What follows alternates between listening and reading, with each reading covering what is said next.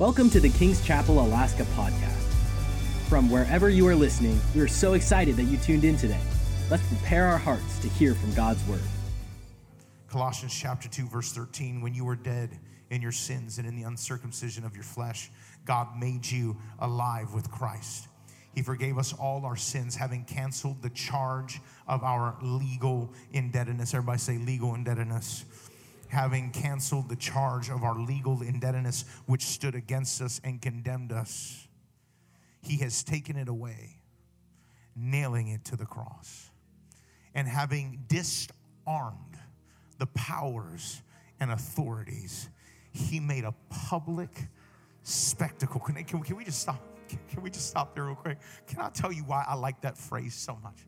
That statement, he made a public spectacle of them. Do, do, you know the greatest weapon that the enemy thinks he has? Is death. That's the greatest, because can I tell you, it ain't over until it's over. And the greatest weapon, the greatest, the greatest tool that the enemy has against you is death. But you got to understand something. When Jesus went to that cross, as he was hanging on that cross, becoming the propitiation for your sin, hanging on that cross, can I tell you something? He made a public spectacle of death, saying, Guess what? The only weapon that you had against my people, the only weapon that you had that gave you strength, devil, which was death, is gone. I have, dis- I have taken away your power. And I have made a public spectacle of the, your greatest strength now is your greatest weakness. That's why Paul says, to live is Christ, but to die, death no longer has a hold on me. And what the devil considered his greatest strength now is put to shame because there's nothing in comparison to the life that we have in Christ. And that death, that weapon of the enemy, was put to shame and he made a public spectacle of them. Are you ready for this? Triumphing over them by the cross. Let's pray. Father, I, whew, Lord, I thank you that who the Son sets free is free indeed. Lord, open our ears to hear, our hearts to receive. For Lord, we know, we are convinced that you are a good God. You are powerful, you are mighty, you are holy. And Lord, your presence is in this place. And your word tells us that where your spirit is, there's freedom. So let freedom reign. Let freedom reign in this place. In the mighty name of Jesus. And everybody said, Amen. Praise God. Can we give Jesus some praise? You may be seated. Hey, can you guys give it up for Doe, girl? You're my favorite worship leader. I'm telling you. She is hands down my favorite worship leader. And, uh, and I, I just want to make sure that you understand something. I need to cut to the chase and get right into the word. But I, I, I can't say enough about really the greatest pastors on planet Earth. And they are wonderful, wonderful, dear friends of mine, and you are blessed to have pastors. You know, I, I said this first service there's some pastors that can pastor but can't preach. And there's some there are some pastors that can preach, but they don't know a lick about pastoring. you have pastors that have all fivefold ministries expressed in this house. They prophesy, they teach, they preach, they pastor, they are madly in love with you. It's crazy. Like, what is the only other explanation of living in Alaska? Now you got to realize I'm from Hawaii. The cold hurts. It hurts. Don't I? all you all you yo-yos that walk out in tank top and a shorts on a wall i'm like what are you doing? What is wrong with you? It's cold. It hurts cold. It hurts cold. And uh, they're they're up here because they love the great state of alaska and they love you. You have some of the greatest pastors on planet earth. Can you give your pastors a round of applause? Come on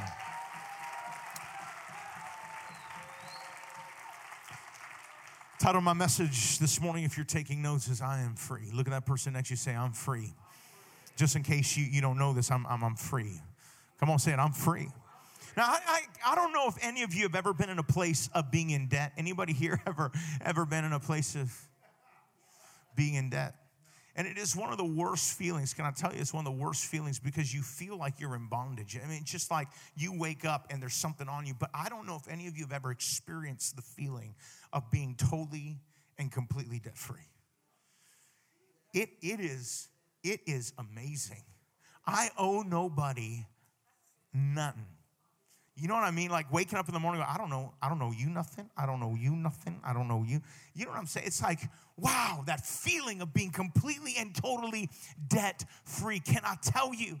The Bible says it is for freedom. It is for freedom's sake. Christ set you free. God's desire is that you experience that you understand, that you experience the fullness, the magnitude of freedom. What Christ did on the cross was for your freedom. And a lot of us, we want power, but can I tell you something? You have no power without freedom. And we want to walk in power, but we're we're in bondage. We're in bondage to our fears. We're in bondage to our sins. And we're in bondage, and, and we can't figure out why in the world we feel so powerless and why we feel so hopeless and why we're not walking in the freedom which Christ paid such a huge price for. It is for freedom. He sets you free.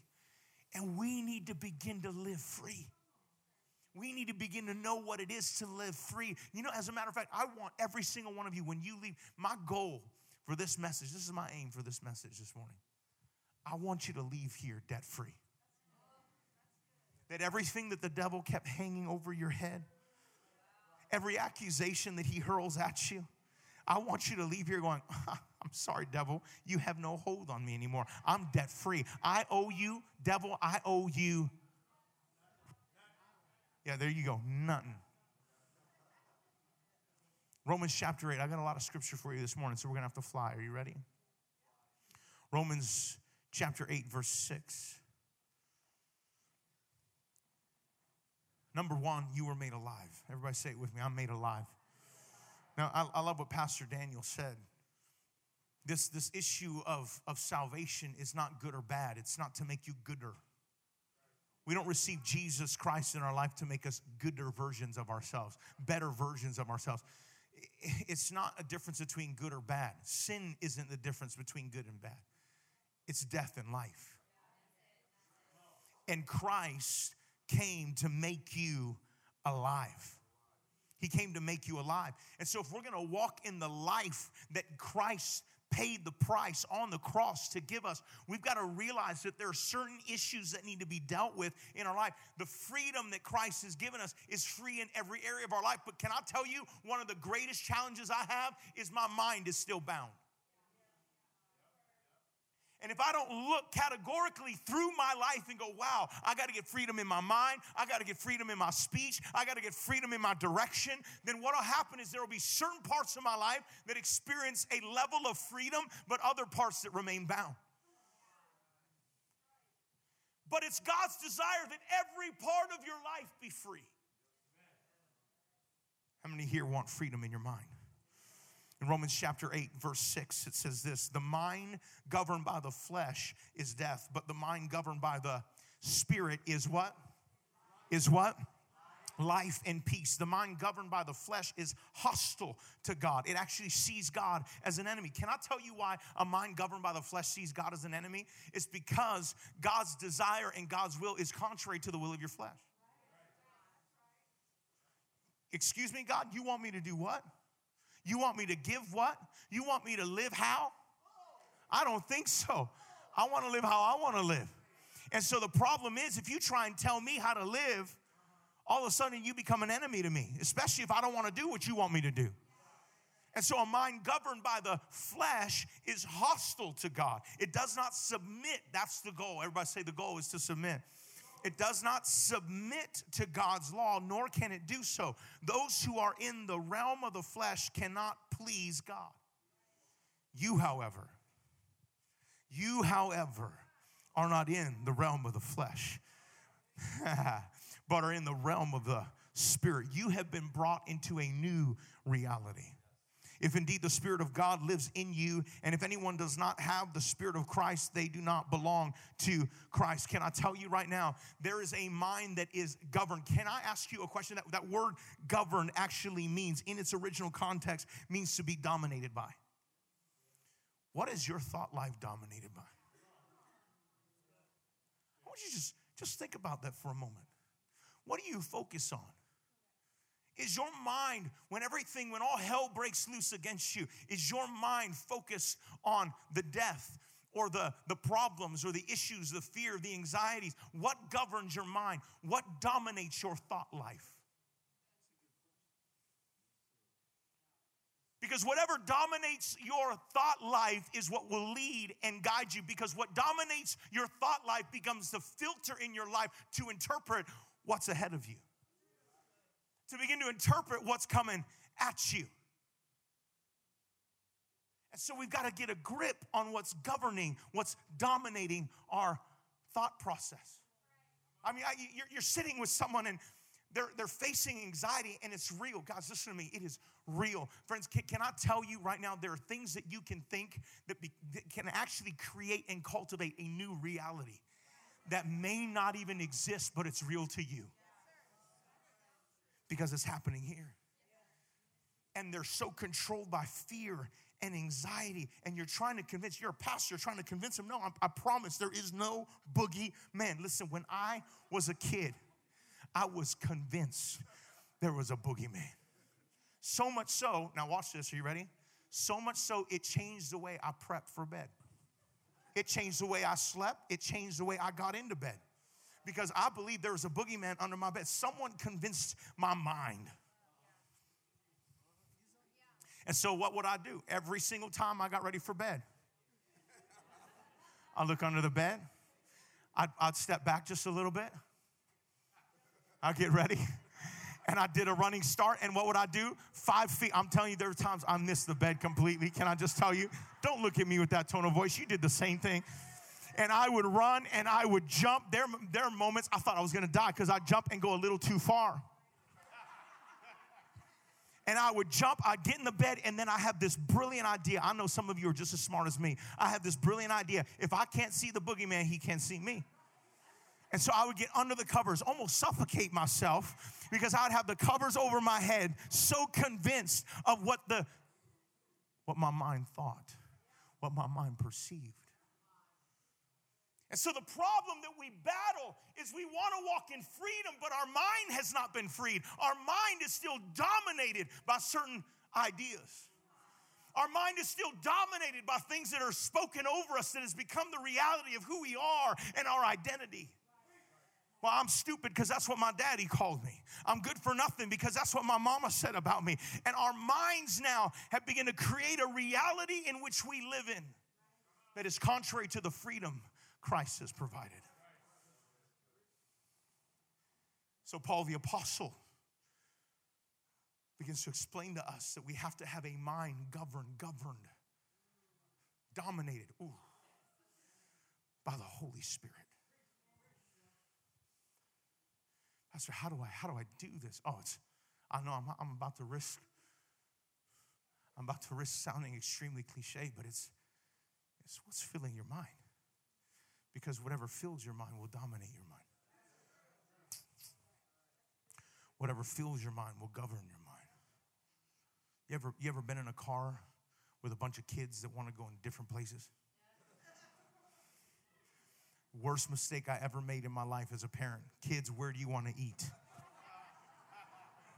You know exactly what I'm talking about. I want to go to McDonald's. I want to go to Raising Cane's. I want to go to Burger King. I don't want to go to any of those places.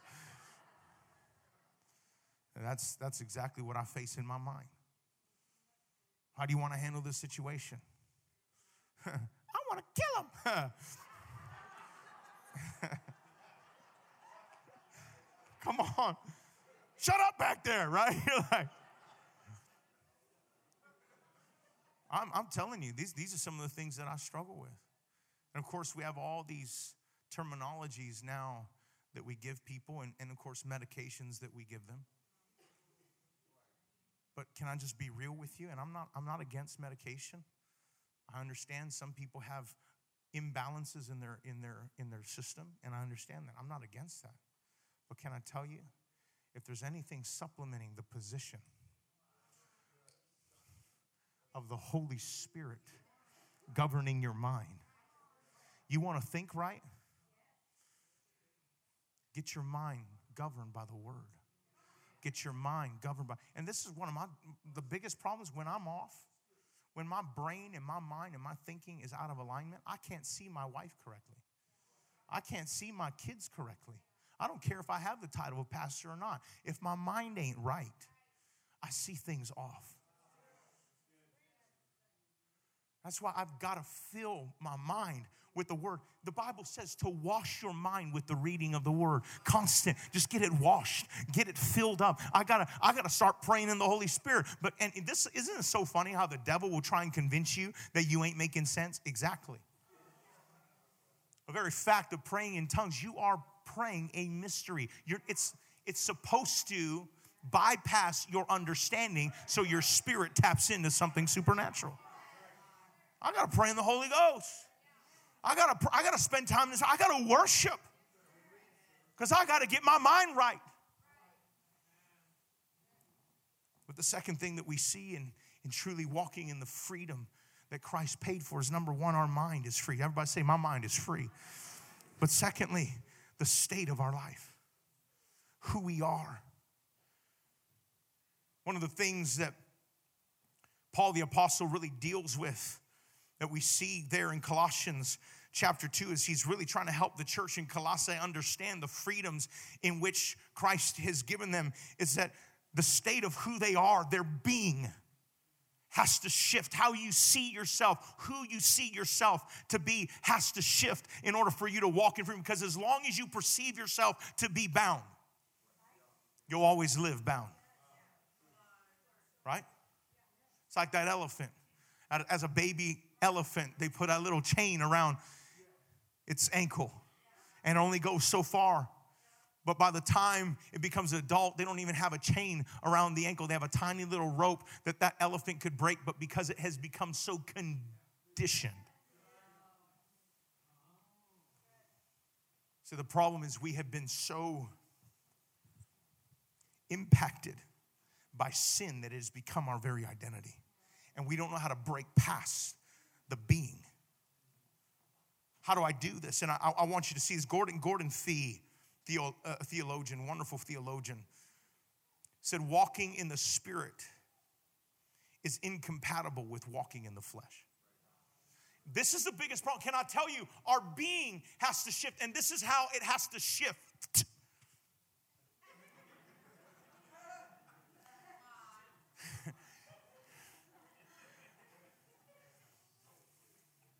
How it has to shift is you have to change who you perceive yourself to be in this way. I am no longer a sinner. I'm saved by grace. I no longer live by the flesh. I'm no longer in the flesh. I'm now brought into the kingdom. I used to have an old way of living. Now I'm brought from death to life. I'm a part of the kingdom of God. My identity has changed. But the battle is this we want to live in both worlds, and that's why our identity is so messed up. Because you can't be everything Christ has intended you to be and try and be you. No, but, but Pastor, Pastor, Pastor, Pastor, listen this part of my life, it's okay to have my toe over here. As, as, as the Holy Spirit, and I love this too, the Holy Spirit understands. Don't look at me because this is exactly what you look like. Some of you like look at me like he crazy. This is exactly look, look how crazy you look. Because this is how you're trying to live life. You're trying to have one foot in the world and you're straddling this fence of compromise. I'm not angry at anybody. I'm just telling you, Christ set you free. Let's walk free. He set you free so you can move from death to life. Why do you keep flirting with death? Why do you keep flirting with things that corrupt your life and, and, and actually cause compromise in the vision and the destiny and the purpose, the incredible purpose of your life?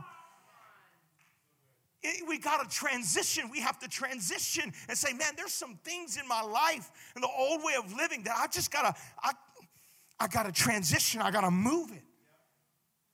It's time. I've got to realize in my life and I'm gonna, I want you to write this down because this is big. Can you write this down? Sin in our life will always cause strife in our relationship with God. I know a lot of us don't want to hear this. We don't want to talk about this. We want God to just excuse our sin and say, Oh, son, I, I love you. You can live, you can do whatever you want. I, I, I love you. But yet, what we don't realize is that sin in our life causes strife in our relationship with God. And, and I, I relate it to this it's like a husband and wife that have a secret. Listen, I kept a secret from my wife. And I'm telling you, it was hell to pay. Can I? It wasn't fun. It wasn't fun. Because every time I see her, I'm like, hi. just knowing, just waiting, because she's brilliant. And she's, the worst part is she has discernment. So she's to figure it out. Like, hi. Hey, babe. Oh, I want a hug. like, mm. That secret causes strife. It's, it's like when Adam and Eve sinned. What was the first thing they did? They, they hid. And we, we want this freedom in our relationship with God. We want a freedom in a being. But the problem is, we keep living this double life, and it's causing strife in the fullness of the relationship that Christ wants to give us. And it's really not his issue, it's our issue. God wasn't hiding in the garden, we are. So we've got to, if we don't deal with this, what happens is we're, we're constantly, well, Pastor, you know, I can be in the presence of God, but I'm not, I'm not, I'm not experiencing the fullness. Why? Can, can we really search our hearts and say, man, there's some things going on in here? Are there things happening in my life? Are there ways of living that are causing strife in my What are the secrets? You know what's so amazing about the Lord? He actually tells us that if we confess our sin, He's faithful and just, will forgive us our sins and cleanse us of all unrighteousness. Did you know that God will never, ever, ever, ever reject your repentance? And even if you were carrying a secret, he goes, Oh, Adam and Eve come out of the bush. They come out of the bush with self made clothes.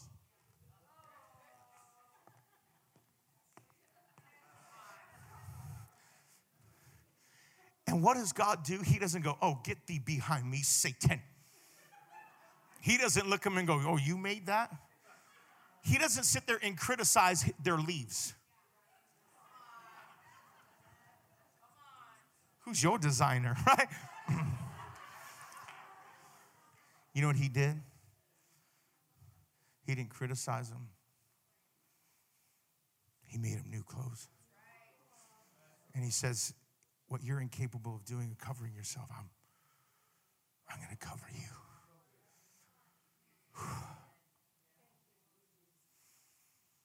Your identity has to shift. Our identity has to shift. Because, friends, we're no longer slaves. See, slavery is an identity issue. And I'm, I, you, you have to understand in the Bible, in Bible days, in Old Testament days, slavery was an identity thing. Shifted everything that you were. And can I tell you that's why slavery is so evil? Because you rob people of their identity. And can I tell you, we, we have a different type of slavery today. Oh, well, Pastor, you know, I, I, I'm, I don't believe in slavery. Yeah, but the problem is you've already, you've already hurled a specific identity on somebody and you rob them of their freedom and their identity. But can I, can I tell you right now, this is, this is powerful. Romans 6.15. Are you guys still with me? Romans 6.15. What then shall we shall we sin because we are not under the law, but under grace. By no means do you not know that when you offer yourselves to someone as obedient slaves, you are slaves of the one you obey. You're slaves to the one you obey. Whether you are slaves to sin, which leads to death, or to obedience, which leads to righteousness. But thanks be to God that though you used to be slaves to sin, you have come to obey from your heart the patterns of teaching that has now claimed your allegiance. You have been set free from sin and have become slaves, have become, oh. Can I tell you why this is so powerful? Pastor, how, why would the Bible use the word slaves to righteousness? It's because now my entire identity, everything that I am, that which I used to be, is no longer what identifies me anymore. That which I am, I, my identity is righteousness.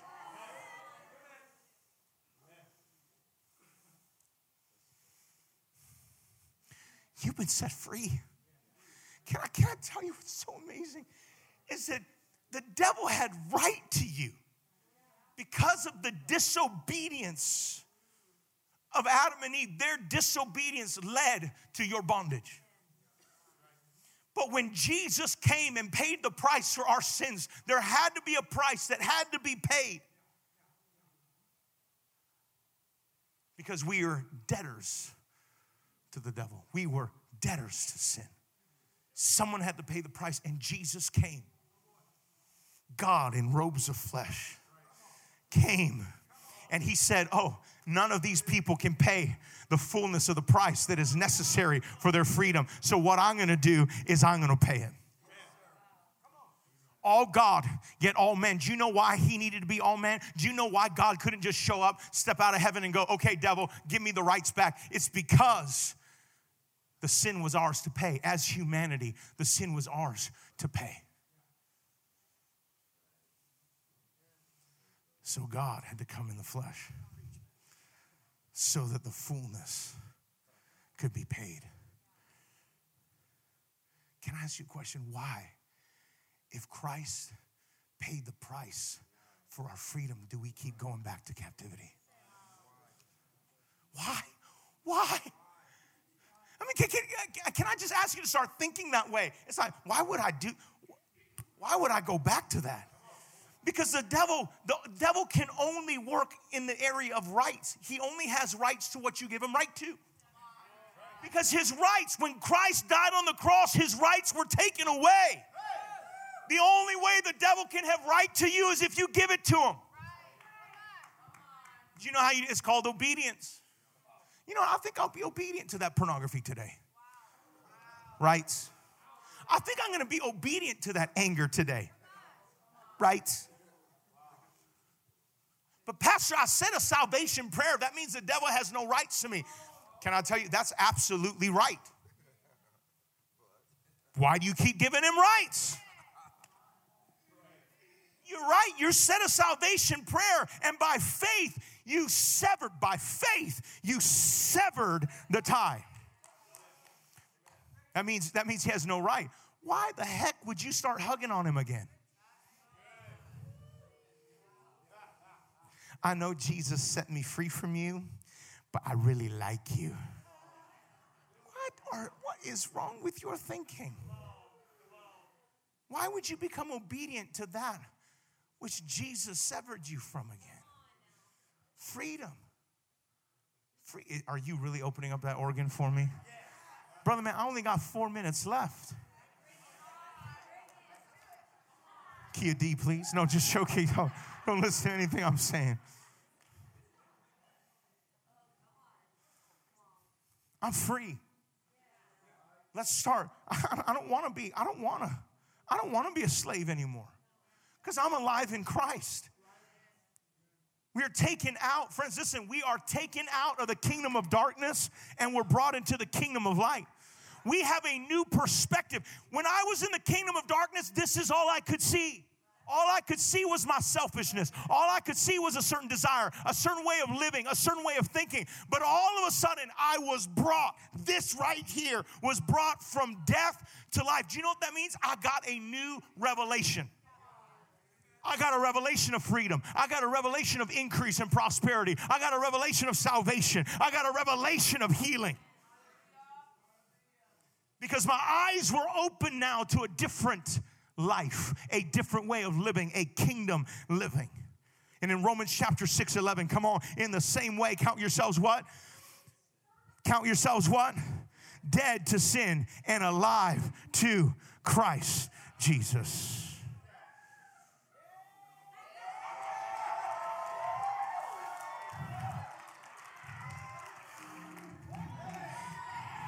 You're just mean spirited. You're just mean. You told me, you know what he's doing? He's testing me right now. He's testing me if I'm going to keep looking at that clock or I'm just going to let loose and.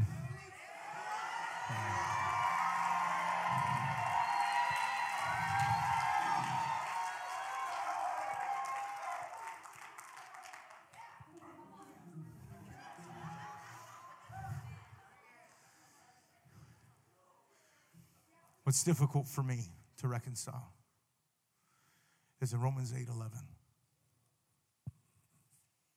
And the Spirit who raised Christ from the dead dwells in you. He who raised Christ from the dead will also give life to your mortal bodies through his Spirit that dwells in you. Can I, can I tell you something? Because a lot of a lot of people are saying, "Well, Pastor, what is the what is the flesh? What is it?" I'm not talking about your epidermis, your skin and bone. That's not what I'm talking about. I'm talking about this fallen part of us that desires to be obedient to our own desires. And when something shifts in you and you get a revelation of Jesus Christ, and He gives you a new vision of a new life you can have all of a sudden he creates an opportunity for you to be obedient to something else. And instead of being bound by your own sinful desire, and that's all you can be obedient to, you now have the ability to be obedient to the supernatural, to the Holy Spirit. You now have a new way of living and thinking. You got to get this in your spirit because Jesus lives inside of you by the Holy Spirit. And we've got to, we've got to deal with this. We've got to deal with that fallenness. It has no right to dictate your life any longer. You have a different way of thinking. There's new management in town. Friends, there's new management in town. It's the Holy Spirit. The Holy Spirit wants to empower you to kill your sinful nature. That's why the Bible says, I am crucified with Christ. It is no longer I that live, but Christ that lives inside of me. The life I now live in the flesh, I live unto the Son of God. There's a different way of living in me. So I got to rely upon the Holy Spirit. I need the Holy Spirit desperately. He set me free. He has forgiven my legal indebtedness. And the key to your forgiveness is His sacrifice. Can I tell you my favorite part of this passage? Is no longer, not, not only has he severed the tie and set you free, but he's disarmed the enemy. Now, this is this is my can, can I tell you why I, I love I, I love this portion of scripture? It's because the picture that we get. Anybody here ever watched the movie Monty Python's Search for the Holy Grail. If you haven't seen that movie, you're still saved. If you raised your hand that you saw it, Espiritu Santo.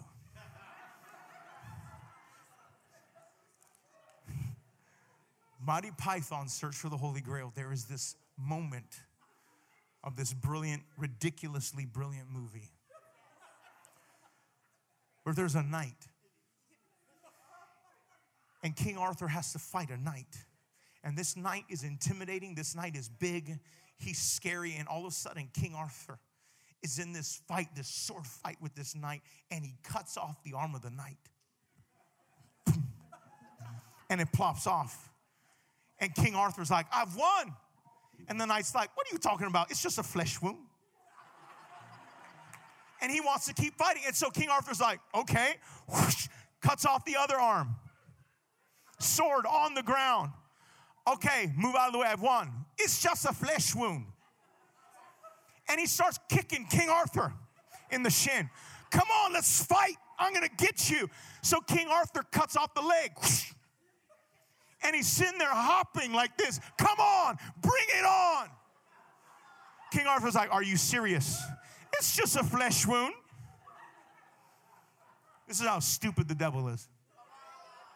And all of a sudden, I love this. All of a sudden, King Arthur cuts off the final leg. And it's just this guy with a head. No arms, no legs.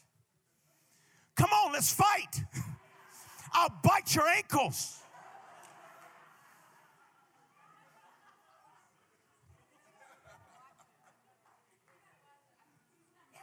The definition of the word that the devil has been disarmed is he is an armless, legless stump of a devil threatening to threatening to bite your ankles. Why do we keep giving that armless, legless stump of a devil credence in our life? He's been disarmed. That means he can't grab you no more. That means his power has been diminished, his power has been taken away.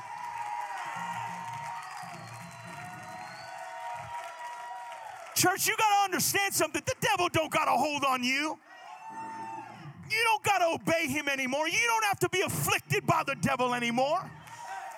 Stop letting that ankle biker, that ankle biter, biker, that ankle biter get you down. Shake it off. Stop giving the devil so much power. What is wrong with you?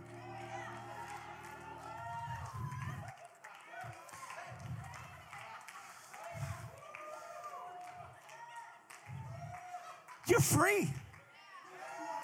You're free. And who the Son sets free is free indeed. He's disarmed the enemy. He's weakened the power of the enemy.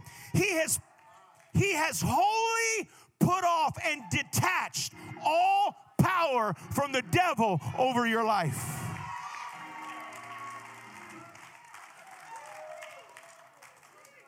Now I could go into that for all days. But can I just can I close with this? Worship team, come on. And you keep doing that. He has made us triumphant. I'm looking at a triumphant church. I'm not looking at a weak, depressed, beat up, destroyed, dysfunctional church. I'm looking at a triumphant church. Friends, you are victorious. You are stronger than you know you are. You are freer than you know you are. But pastor, but, but, but, but, but pastor, my, my mind, you're free. Your mind has been freed. Your mind has been freed.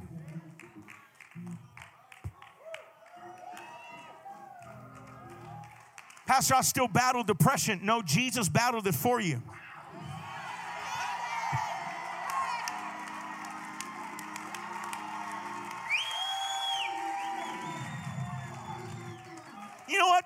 Morning, when depression starts hitting you, I want you to see depression as an armless, legless. Oh, oh, oh, excuse me. Excuse me, depression. I feel like bunting you today. Oh, fear. Oh, how about this one? I'm sorry, lust. All you are to me, lust, is an armless, legless,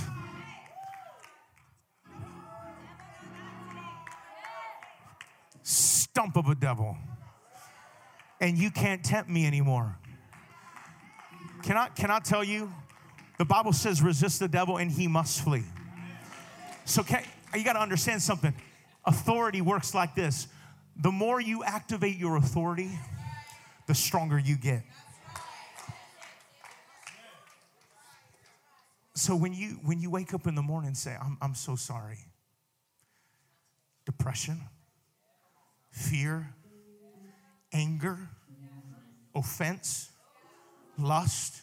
Come on, can I, can I just keep going down the list? I, I've been set free from you.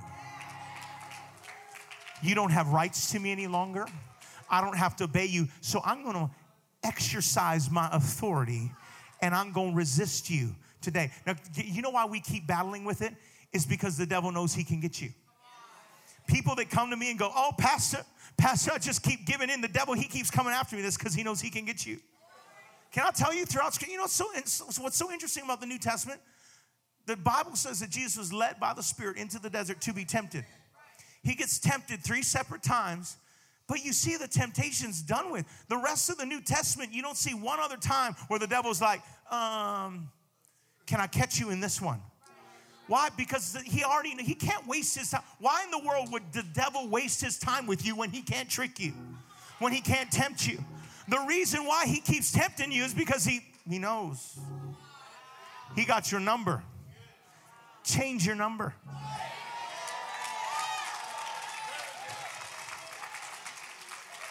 Devil, this doesn't work on me anymore. I, I, just, this doesn't work on me anymore. That temptation, that, that idea, that seed of fear, that seed of, of doubt, it doesn't work on me anymore. So you got to realize something. The devil's not omnipresent. I'm going to finish right now. The devil's not omnipresent. So this is the thing. Because he's not omnipresent, if you're not giving in to his schemes, he doesn't have a ton of demons to waste on people. So he's gonna be like, you know what? Let's just give up on this joker. He's not giving anymore. We'll go tempt somebody. Let's go tempt their neighbor. But there's gotta be a determination. Can I just, there's gotta be a grit. Like we gotta get, as believers, we gotta get our grit back. Can I tell you that greasy grace message that we talk about all the time? You know, one of the things I think the greasy grace message has done? It's removed the grit out of the church. Why do, why do I have to even fight the devil anymore if it doesn't even matter what I do? Jesus loves me. So now we've lost our grit, which means we've lost our authority.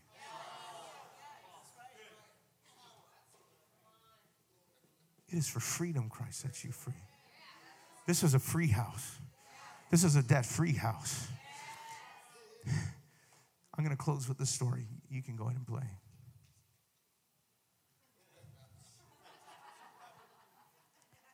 That word, that, that word triumphant means a joyous celebration caused by victory. A joyous celebration caused by victory. I was in, I was in the car, I was, I was 12 years old, and my cousin was driving. We were in Dallas, Texas, and driving down the road, and the, the streets are really, really slippery. And, and all of a sudden, he loses control of the car. Now, you got to realize something. Back then, we were in a minivan. Back then, people in the back seat didn't have to wear seatbelts. And that car started going, we did three 360s. I thought I was going to die. Now, can I tell you something? When you think you're going to die, I prayed in every tongue you can possibly imagine. I called upon Jesus. I was screaming at the top of my lungs. I probably sounded like something that you like, how in the world did that come out of that? And all of a sudden, the car stops. Miraculously, it actually stopped facing the way we're supposed to be going.